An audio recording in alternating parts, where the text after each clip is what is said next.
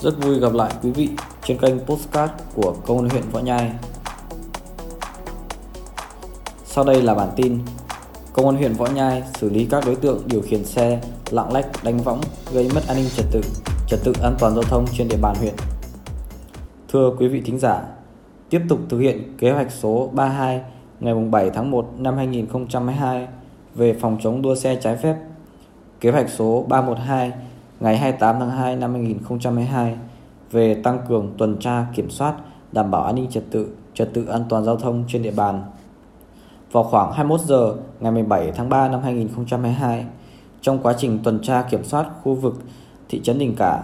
tổ công tác cảnh sát giao thông trật tự Công an huyện Võ Nhai đã phát hiện một nhóm gồm 6 thanh thiếu niên có hành vi điều khiển xe mô tô, xe gắn máy, di chuyển thành đoàn, không đội mũ bảo hiểm, lạng lách, đánh võng, bốc đầu, gây mất trật tự công cộng tại khu công viên cây xanh Hồ Sinh Thái huyện Võ Nhai. Lực lượng chức năng đã ra hiệu lệnh dừng xe nhưng các đối tượng không chấp hành, cố tình tăng ga bỏ chạy, gây nguy hiểm cho người và phương tiện tham gia giao thông. Tổ công tác phối hợp với các đội nghiệp vụ và công an thị trấn Đình Cả triển khai các biện pháp nghiệp vụ bắt giữ được 6 đối tượng là thanh thiếu niên có độ tuổi từ 14 đến 19 tuổi, trú tại xã Phú Thượng, huyện Võ Nhai. Đội Cảnh sát Giao thông Trật tự, Công an huyện đã lập biên bản xử phạt vi phạm hành chính và tạm giữ giấy tờ phương tiện về hành vi không đội mũ bảo hiểm đối với người điều khiển và người ngồi trên xe mô tô, điều khiển xe không có gương chiếu hậu bên trái người điều khiển, điều khiển xe lạng lách trên đường bộ trong đô thị, điều khiển xe không có giấy tờ đăng ký theo quy định. Người từ đủ 16 tuổi đến dưới 18 tuổi điều khiển xe có dung tích xi lanh từ 50 cm khối trở lên, phạt cảnh cáo không một trường hợp